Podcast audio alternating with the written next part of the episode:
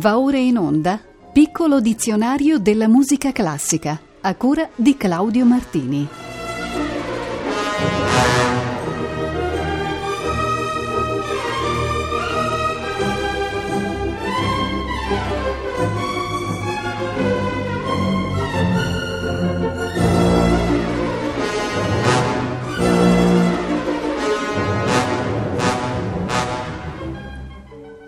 Cordiale saluto da Claudio Martini e subito il via a questa nuova puntata del piccolo dizionario della musica classica.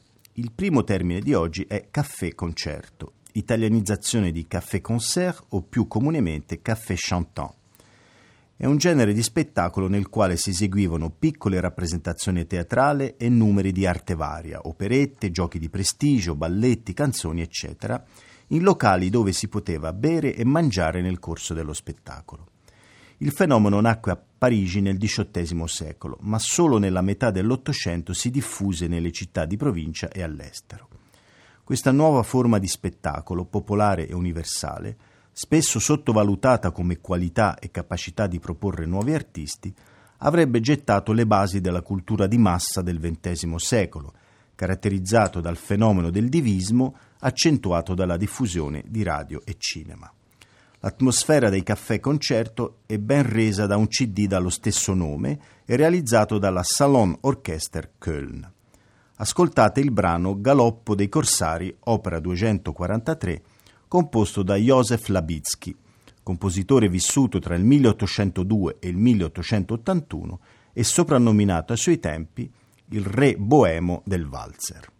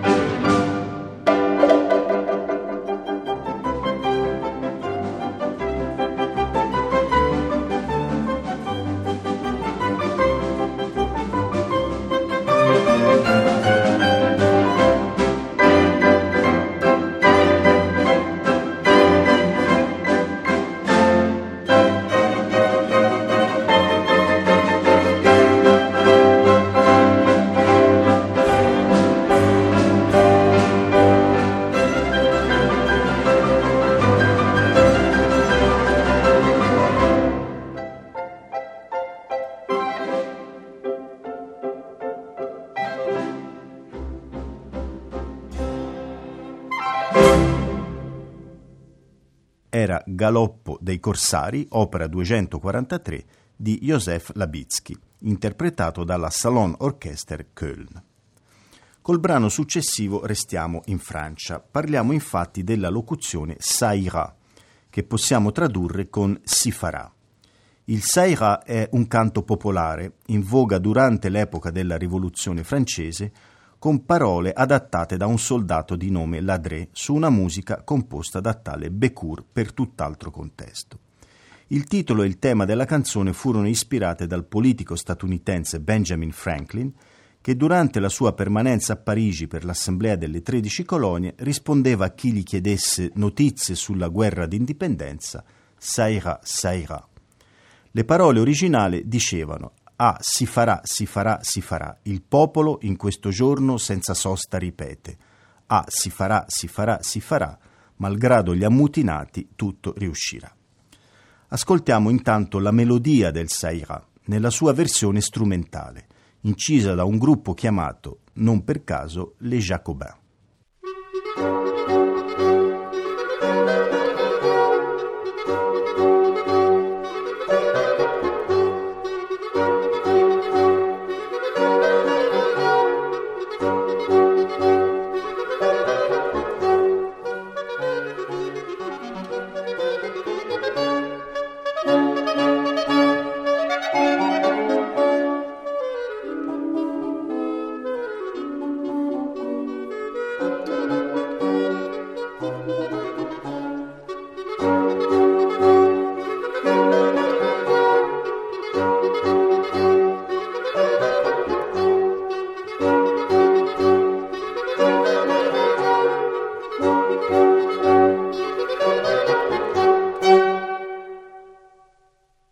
Les Jacobins hanno eseguito il Saira nella versione strumentale. Il testo fu poi sviluppato dai Sanculotti per indicare spregiativamente l'avidità della nobiltà e del clero e cambiò così.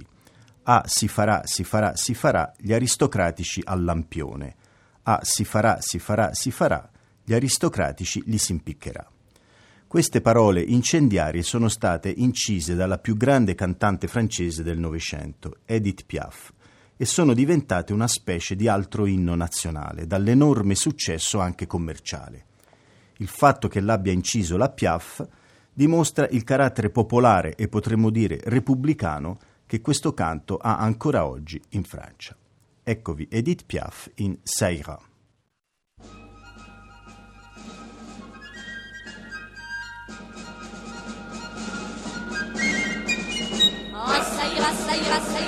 les aristocrates à la lanterne, ça ira, ça ira, ça ira, les aristocrates on les pondra, la 300 ans qui nous promettent qu'on va nous accorder du pain.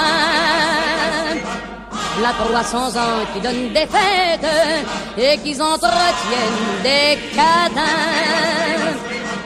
La 300 ans qu'on nous écrase, assez de mensonges et de phrases on ne veut plus mourir de faim.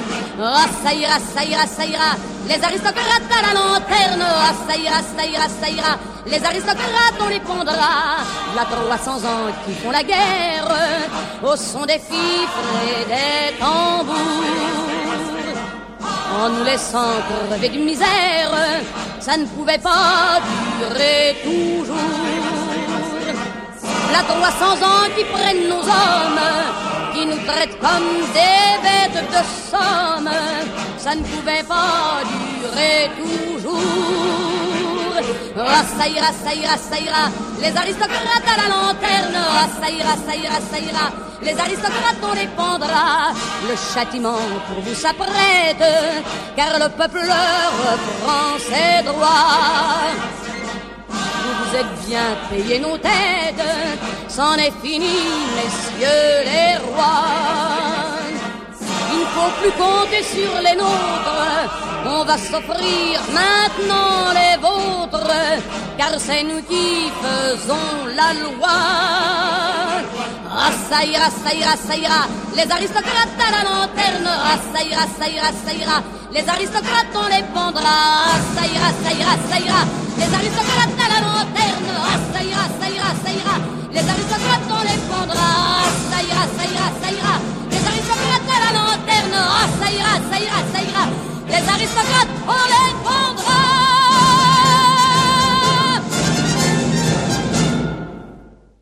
Abbiamo ascoltato la straordinaria voce di Edith Piaf nel Saira, canto rivoluzionario francese. Lasciamo adesso la Francia, trasvoliamo l'Atlantico ed occupiamoci del termine americano cakewalk, il primo ballo dei neri americani ad essere stato assimilato dai bianchi negli Stati Uniti, diffondendosi poi in Europa. La storia della cakewalk è abbastanza divertente. Gli schiavi neri, durante i loro raduni nei giorni di festa, facevano il verso al modo di camminare dei loro padroni bianchi. Paradossalmente la presa in giro dei bianchi da parte dei neri divenne la scena più divertente del genere di teatro leggero creato dai bianchi per ridere dei neri.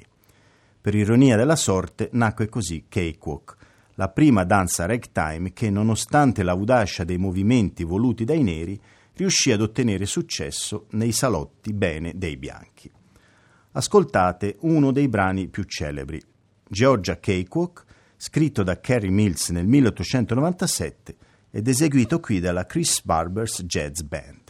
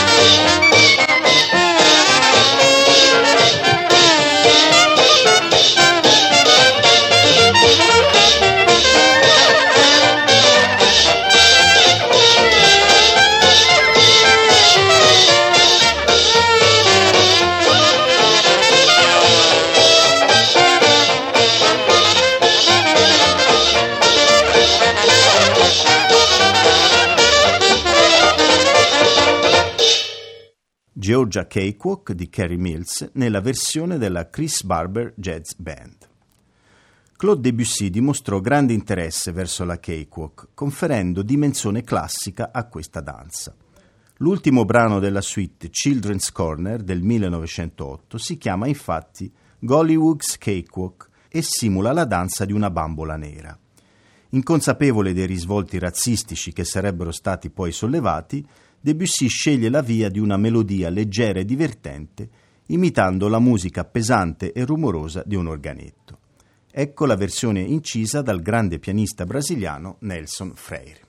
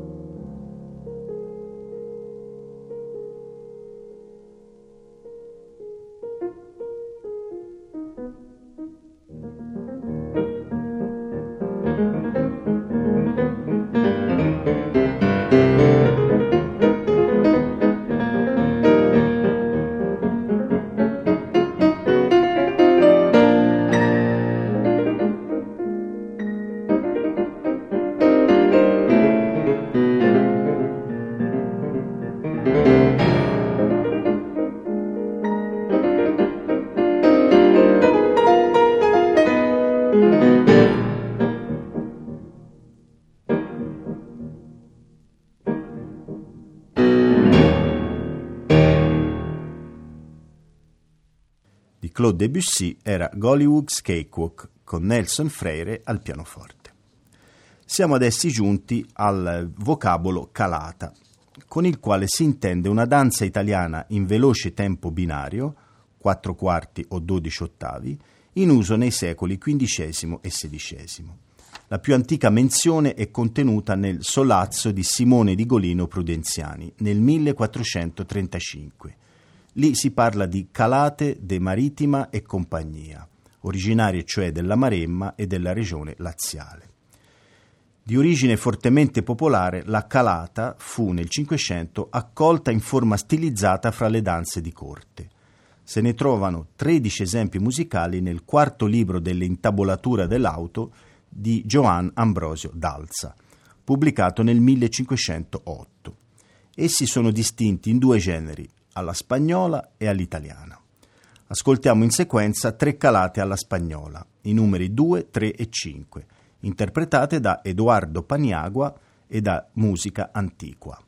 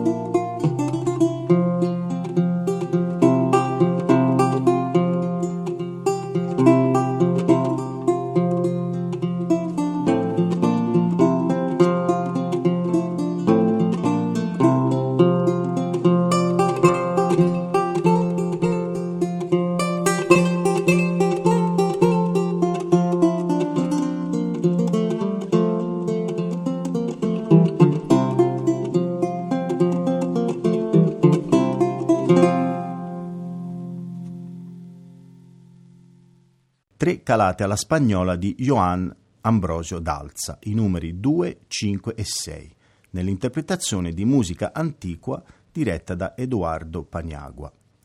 E adesso il turno del vocabolo Kalinda, un ballo di origine africana, della costa di Guinea in particolare, che si estese nei Caraibi come conseguenza del traffico di schiavi.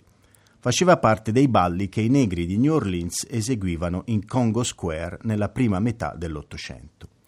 La danza conteneva anche rituali di lotta stilizzate e gli assalti erano intercalati da canti danzati interpretati dalle donne.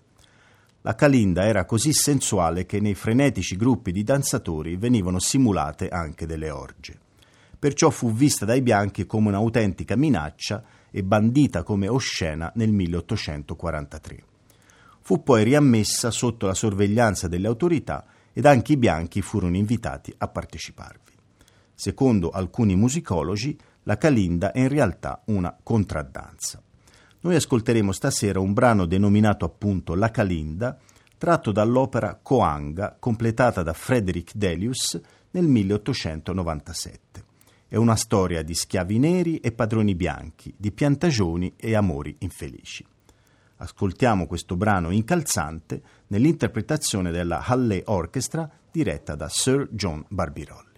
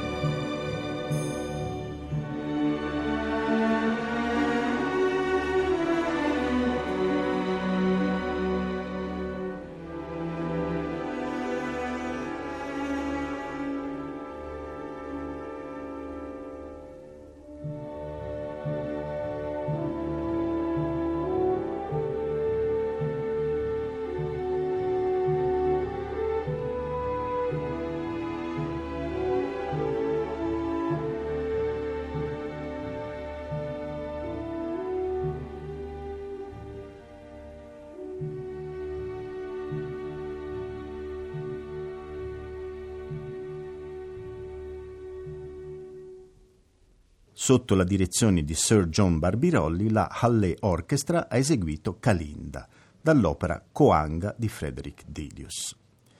Il dizionario ci propone adesso l'aggettivo calmo e non servono molte parole a sua spiegazione. Molti compositori intitolano così certi movimenti o interi brani con l'intento di introdurre una pausa di tranquillità e di compostezza in mezzo a fasi più agitate e drammatiche. Sono oasi di musica pacata, serena, controllata, dalle quali guardare con distacco al trambusto della vita. Ho trovato, specie nel Novecento, molte pagine calme, sinfonie, concerti, lavori cameristici. E tra queste ho scelto di farvi ascoltare il terzo movimento, Rapsodia di settembre, del trio per pianoforte archi in La maggiore di Ildebrando Pizzetti. Il brano è indicato in partitura con la dicitura calmo e contemplativo. L'esecuzione è qui affidata al trio di Parma, città che ebbe peraltro l'onore di dare i natali a Pizzetti nel 1880.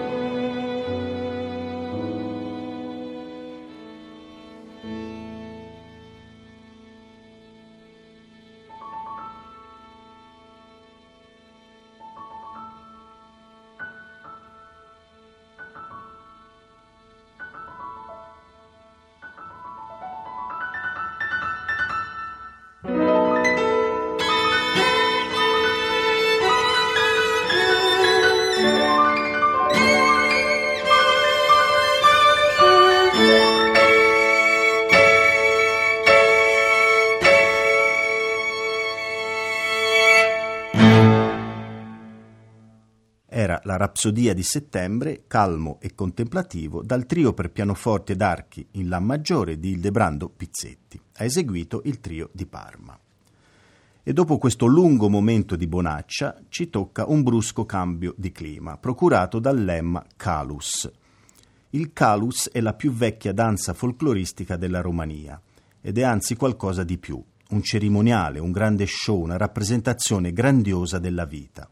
È concepito come la comunicazione tra un dato popolo ed un mondo che sta oltre, rappresentato da mitici esseri femminili chiamati spiriti diabolici. Il rituale si svolge durante la Pentecoste per due o tre settimane intorno ad un nocciolo, chiamato appunto Calus. I musicanti girano i villaggi per guarire i malati, proteggere la gente, il bestiame e il grano un arcaico messaggio che mantiene intatto il suo fascino. Ascoltate qui un brano intonato Florizica, proprio del rituale Calus dei villaggi dell'Oltenia, che fa parte di una raccolta curata dall'insigne etnomusicologo Costantin Brailoiu.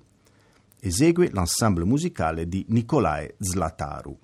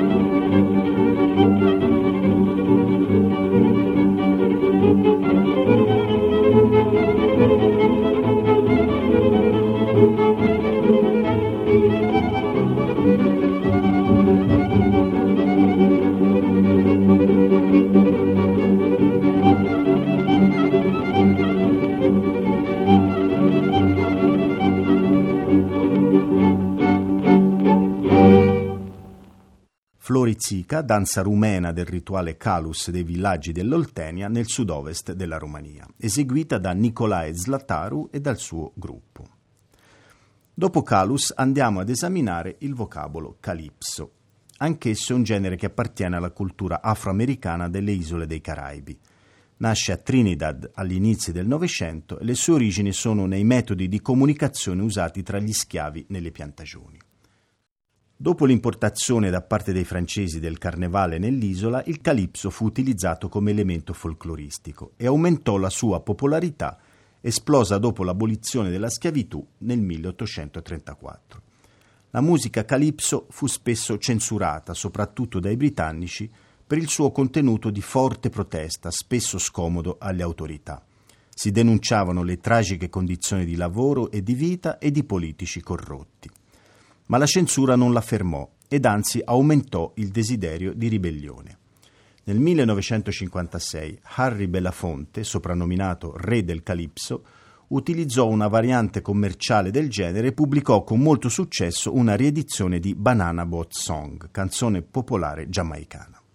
Stasera io vi propongo invece un bel brano jazz ispirato al Calipso, uno di quelli che ha fatto la storia della musica afroamericana è il celebre St. Thomas, musica tradizionale arrangiata dal grande sassofonista tenore Sonny Rollins, come omaggio all'omonima isola caraibica dell'arcipelago delle Virgin Americane, dalla quale proveniva sua madre.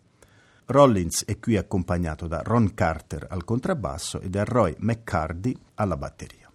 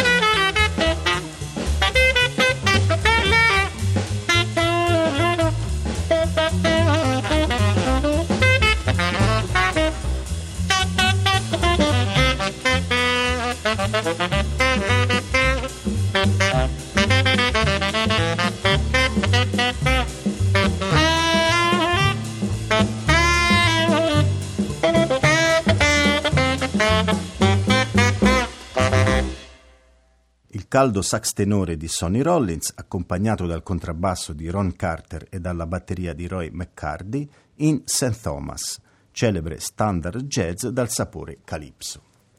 Ci resta oggi ancora un vocabolo da analizzare. È camerata e richiama alla mente la rinascimentale esperienza della camerata de Bardi o camerata fiorentina.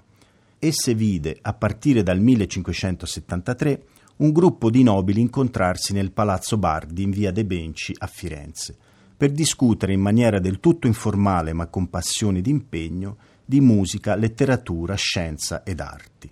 L'intendimento era quello di riportare ai fasti di un tempo lo stile drammatico degli antichi greci, con l'elaborazione di uno stile recitativo in grado di cadenzare la parlata corrente ed il canto.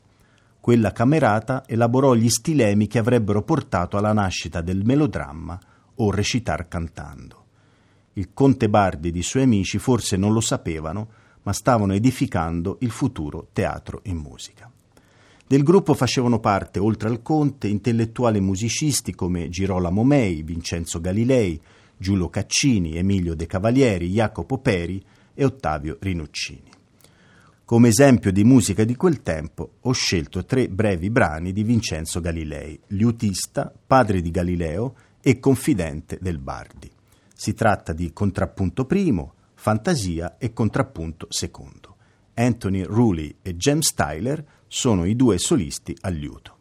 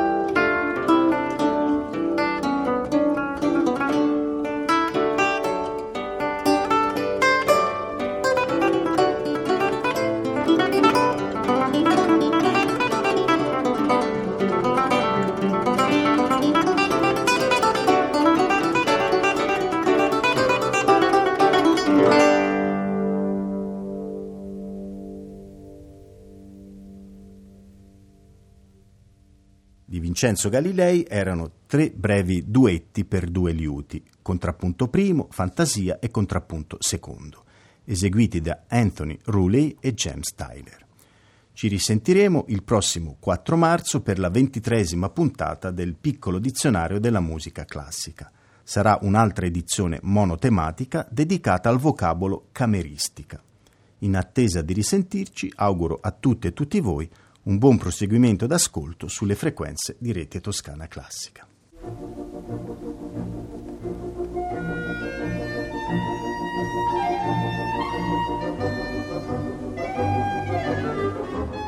Abbiamo trasmesso Piccolo dizionario della musica classica a cura di Claudio Martini.